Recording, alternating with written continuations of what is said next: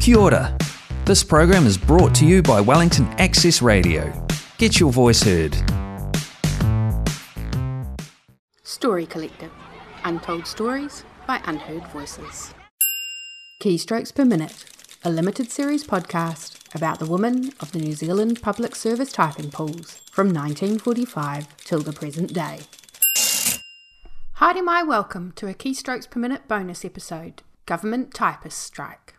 During episode 7, The Public Service and Women's Work, listeners learned of the various and numerous attempts to implement equal pay for women within government departments, starting in 1914, leading to legislation in 1960, and an Equal Employment Opportunities, or EEO unit, being established in the 1980s.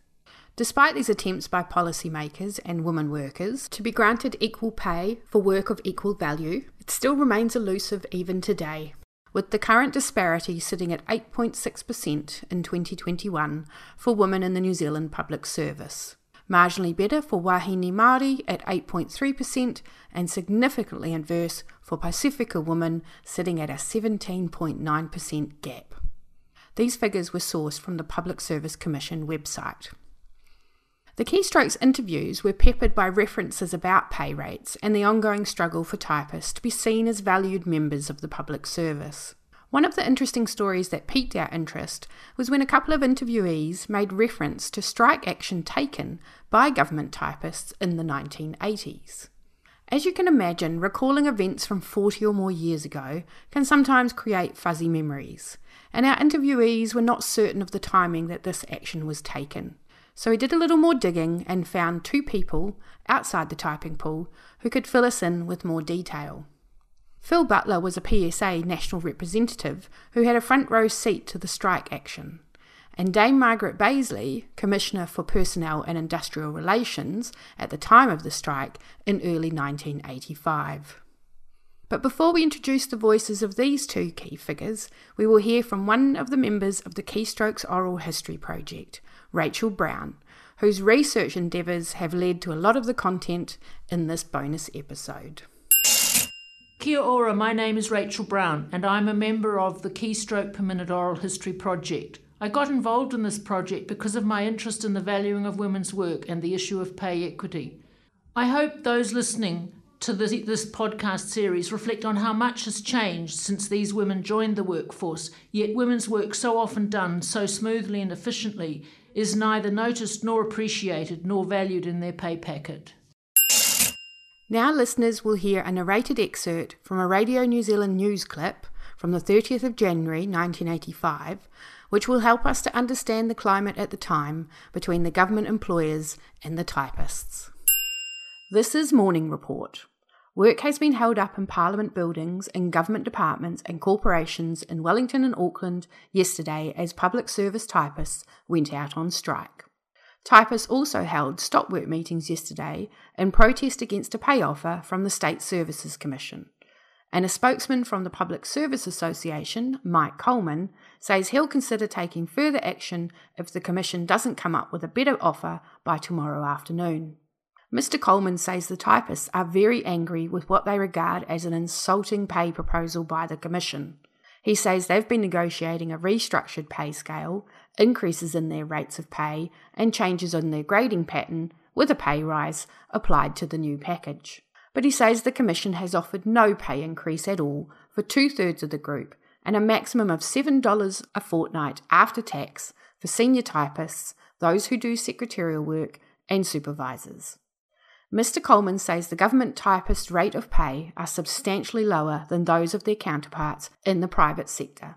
And he says the government typists are determined to improve their lot.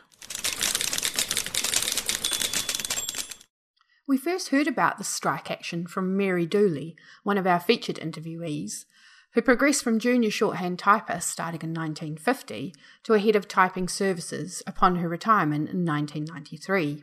Mary was, at the time of the 1985 strike action, senior supervising typist for the Department of Internal Affairs, managing 80 staff. Here, Mary tells Rose about what was behind the strike action by the government typists. The only time the typists threatened to strike, well, all the supervising typists were called to a meeting uh, I think it was held in St Andrews on the terrace, and and I think it was um, Mrs Bazley came from State Services Commission to tell us uh, why we shouldn't have a strike, but the, the staff were they had the typists class had been left behind the clerical class completely. We were totally ignored as far as ratings were concerned. Our pay was absolutely. I was rece- receiving the sort of pay that a class five clerk would get with 80 staff under me. Salaries and conditions for public servants is guided by the Civil List, and for many years this list was referred to as the Stud Book, which I think describes very well who it was most relevant for. During the pre 1988 State Services Act years, the Civil List was reviewed regularly to incorporate the many changes in the occupational classification and the numerous occupational specialities that have evolved, some very small, though the vast majority of public servants were in the clerical group. This grading system made it clear to male public servants what their career pathway from junior clerk to head of department was. However, it was not fit for purpose for female public servants, whom worked in areas of clerical work viewed as less valued, less skilled, and just women's work. Pay rates for typists and even supervisors of typing pools were most often shoehorned into the lower end of the pay scales in the clerk's grading system. In this next clip, we hear from PSA National Representative Phil Butler, who starts off his recollection of the government typist strike by explaining the implications of a sector wide review of the public service grading system. The fact that typists did not have their own grading system or career pathway was one of the main points of contention in the stalled negotiations with the State Services Commission. Phil goes on to tell listeners his memories of the stop work meeting that led to typists marching on the State Services Commission building one windy Wellington day those broad concepts that the union had been pursuing had been uh, accepted by the State Services Commission. And they really didn't have a choice because when you get down to it, they were arguably in breach of the legislation they were operating on, particularly with regard to not actually reviewing positions and appraising them. And I remember the, the, the results were coming out of the reviews and positions were getting regraded. But the the one of the claims that we put in was that there needed to be recognition of personal merit. So if you were in a, in a job, but the job was sort of capped at X thousand dollars, you're you were particularly meritorious. There needed to be a, a, merit grade for you to go through. And this is where the industrial action started to heat up. Um, from and my understanding of it, uh, because I was directly involved in it, and what what happened was the claim had been made to define what merit was.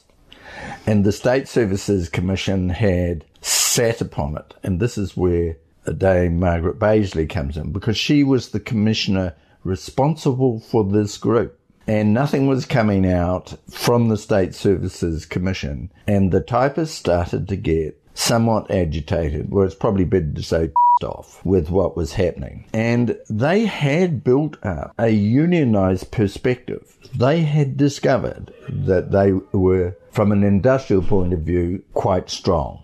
Very strong, in fact. And um, so we had a stop work meeting in the town hall in Wellington, and I went down from head office and been organised by the local branch of the PSA because they were their members. Right? We had a national perspective, and uh, it was howling northerly that day. Um, and one of the delegates, she stood up and she said, "I know we're just typists," and there was a complete howl from and and look, uh, she was lovely. She was she was she'd become militant. It wasn't in her genes to be militant, uh, and you know she was just middle New Zealand speaking. Anyway, she went on the back foot and apologised to everyone standing on stage, and um, they uh, resolved. Uh, anyway, the meeting went on, and they were beating the drums literally and nothing had been organised by the PSA and the Stockwork meeting. And they said they were going to march on the Reserve Bank building. And this is this is a story that goes down in history. So sure enough, they had to march through the streets of Wellington. But there was a howling northerly, and I'm afraid when it comes to a big Union banner, they're heavy as it is, but they uh, had at least three people on each pole bent forward, pushing their way through the streets of Wellington into this northerly, determined to get to the Reserve Bank building in Bowen Street. And the Reserve Bank building, I don't know if you've seen it, but it has a, a, sort of large forecourt, which was quite good for 500 typists who were ready to lynch the first member of the State Services Commission who dared to put their head out of the main door. Now, Dame Margaret Bazley wasn't in the building, but they weren't interested in meeting Dame Margaret Bazley. They were interested in the Commissioner, capital T, capital C. The Commissioner was the head shirang. Although some would say real power was vested in the Chief Executive Officer, called the Secretary of the State Services Commission, uh, whose name I can't remember. So, with the delegates, I went upstairs, I think it was about the fifth floor, somewhere around there, and put the demand that they wanted the Commissioner to come downstairs and speak to them. To which all these tut-tutting public servants were saying, the commissioner doesn't go downstairs to speak to anyone. To which I responded by saying, well, he has five minutes to go downstairs to speak to the public service typists and explain to them why the claim was held up. They didn't send downstairs, but the man who decided to go downstairs was the CEO stroke secretary of the State Services Commission. I think his name was Sango, something like that. And uh, he came down and he was typical of chief executives of the public service in those days, no taller than five foot seven. Um, and uh, he stood there, introduced himself, and they howled and said they weren't interested in hearing from him. So he scuttled back upstairs, and with the message, the commissioner had to come down. And we went up again, and the commissioner appeared and said, Now, why don't you come into the boardroom? And I said, Well, there's not enough seats for 500 typists. And he said, No, I'm prepared to speak to your uh, delegates and yourself. I said, No, no. The 500 typists downstairs, or words to this effect, want to hear from you we hadn't done a head count, so I probably didn't mention 500. Hundreds were probably the more accurate description. And uh, I said, "You've got five minutes to get down there, otherwise, I'm bringing them all up here. And uh, so we went downstairs, and the five minutes was just about up when this little man who was five foot two came out, and he was the commissioner. And he stood there with the howling northerly blowing around and he said, I want you to know that my staff are very busy. Well, that was the worst thing he could have said because there were howls, derision at him. And to which he replied, if you, if you're going to speak to me like that, I'm going back upstairs. to which I said, and we'll be coming up after you. So uh, anyway, he finished what he had to say, and we disbanded. And I went back to the PSA. It was lunchtime, and the chief executive of the PSA, a man called Barry Tucker, who was five foot two, um, was there, and he said to me in the lunchroom, uh, "I had a com- ring from the State Services Commission, Mr. Butler. I understand something's been up." And I said, uh, "Yeah, there's something up." With a big grin on my face, he said, "Good on you."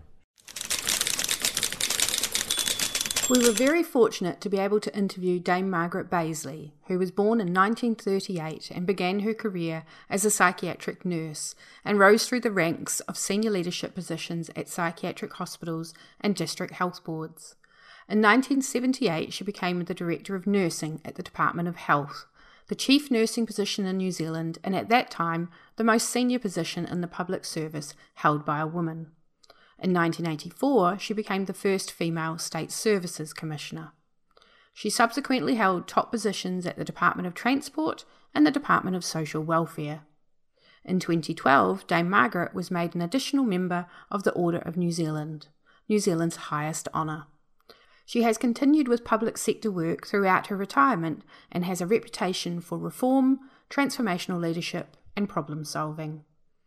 At the time of the 1985 government typist strike, Dame Margaret was Commissioner in charge of Personnel and Industrial Relations, and in this next clip she offers her recollections of the day the typist marched onto the State Services Commission building and her memories of how the negotiations were settled. These comments were from two interviews with Dame Margaret, conducted by ETH, the first in 2019 and then again in 2021. And uh, in the State Services Commission, I remember we had a strike of typists one time. Uh, I, I, was in charge of personnel and industrial relations and the social departments in the State Services Commission. And so I had, used to handle all the strikes because the State Services Commission, Commission was the employer for the whole public service. So I remember when the typists went on, on strike and we were all writing cabinet papers by hand. When I went to the State Services Commission, the, by then we had the Labor government. And so we, we did a lot of things in equal employment opportunity and um, what have you. But one thing was that very early on. I've never known if it was the government's initiative or whether it was Merv Probine, who was chairman of the State Services Commission, but I was he said to me we were going down to see the secretary of the PSA. And he and I went down and um, went into the office of the secretary of the PSA, and Barry Tucker, who was the secretary, and Merv had a discussion about the 30 or so women only groups that were in the very low paid sector and um, agreed that the PSA would, the next wage round would bring applications for big pay increases and that they were to come in through me uh, and that they would be dealt with. to get the uh, pay up. So we started off on that, and some of the increases we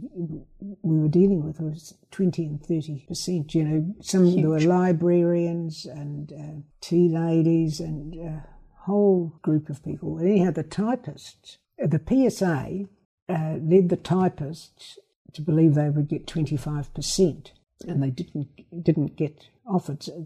25%, so they went on on strike. And um, one day I was out of the State Services Commission building and I came down towards the State Services and here were all the typists with Frances Weavers, who was the PSA mm-hmm. representative, with a loud hailer uh, addressing them. And I knew that if I went through anywhere near that, I was going to be in big trouble. So I was creeping up the side of the Reserve Bank building to get around to the back entrance when Frances suddenly spotted me and got on the loud hailer. So I had all these typists focused on me creeping into the back of the building. It was just unbelievable.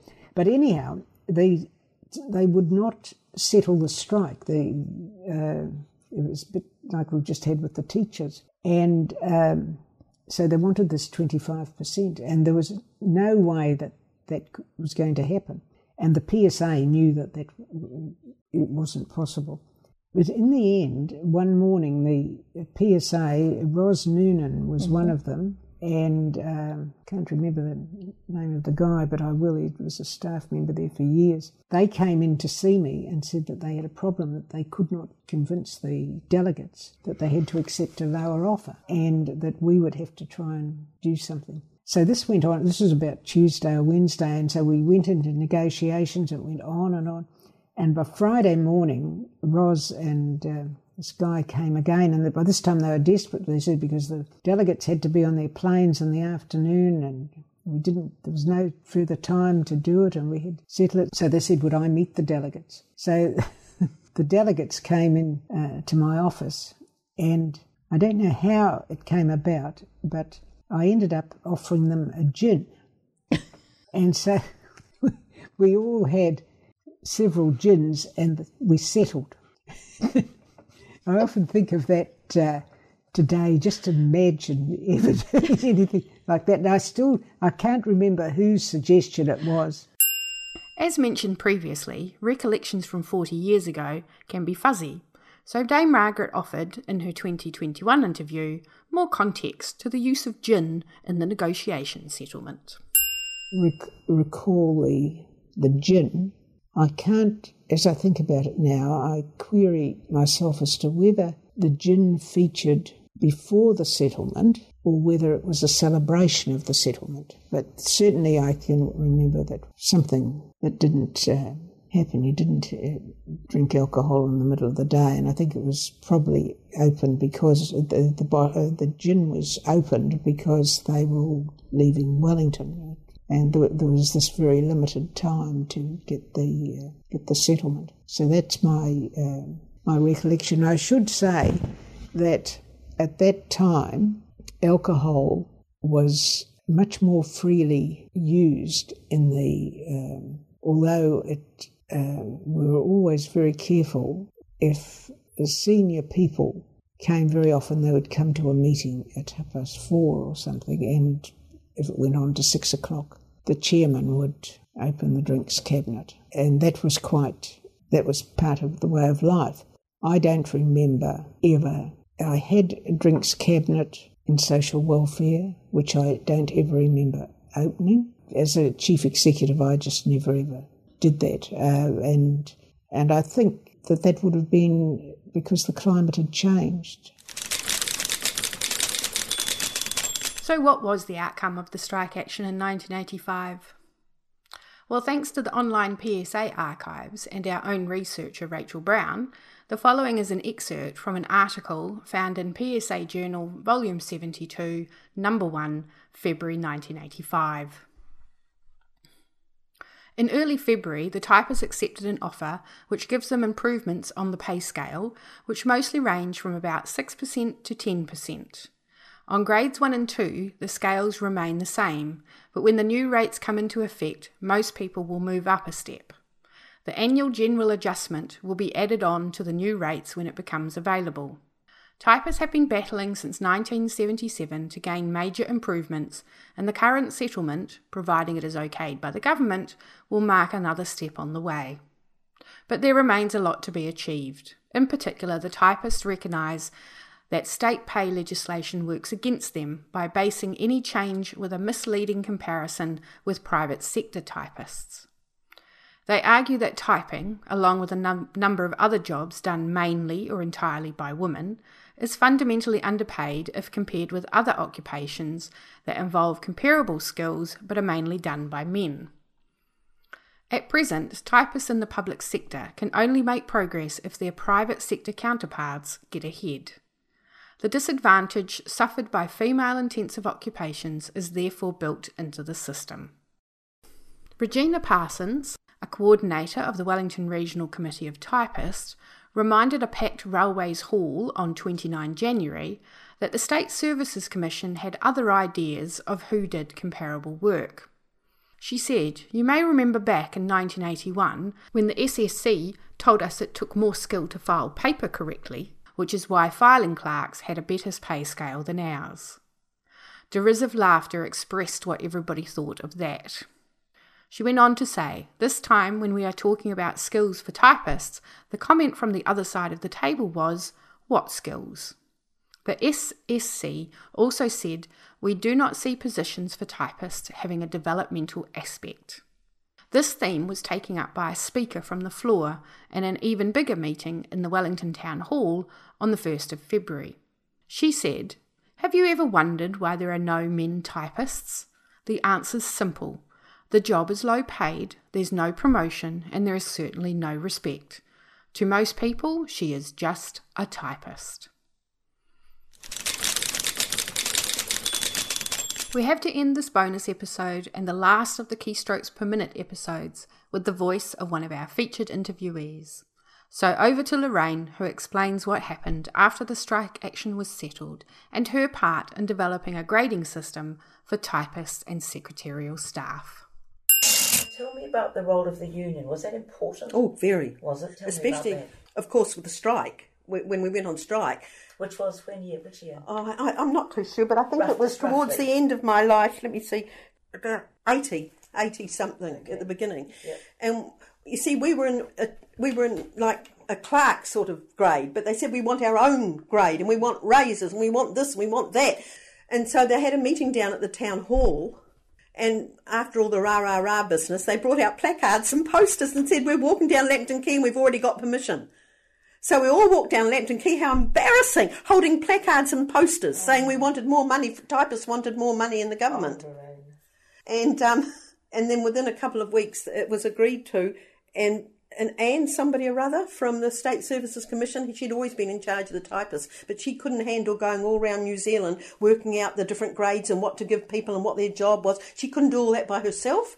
So all the typists and charges were divided up, and we had to go all around New Zealand talking to the bosses and the typists and to what grade should they be on and what are they on now and what do they do and everything like this. And then we all came back and put our things into the to the State Services Commission, and that was how people were decided what grades and what salary and what everything they were on.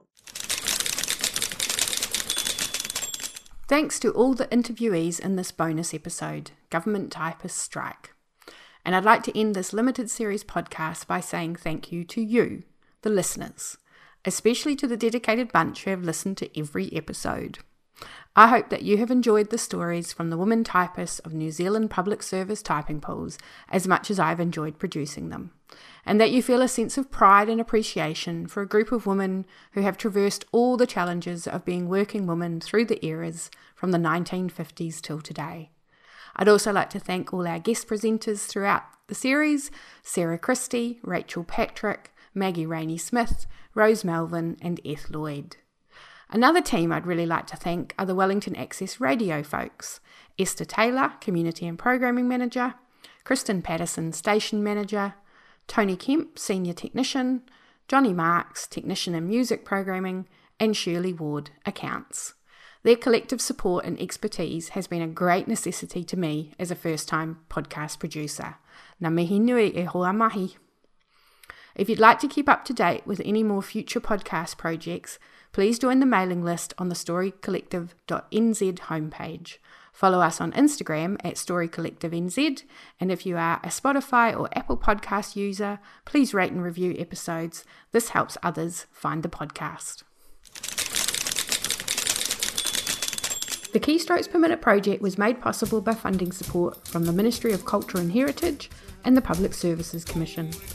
Listeners can find out more about the project by visiting website www.storycollective.nz. The soundtrack was kindly provided by permission from the Boston Typewriter Orchestra. Find their music and merchandise on bandcamp.com. Thanks for listening. That program was brought to you by Wellington Access Radio. Get your voice heard. Thanks New Zealand On Air for funding accessmedia.nz.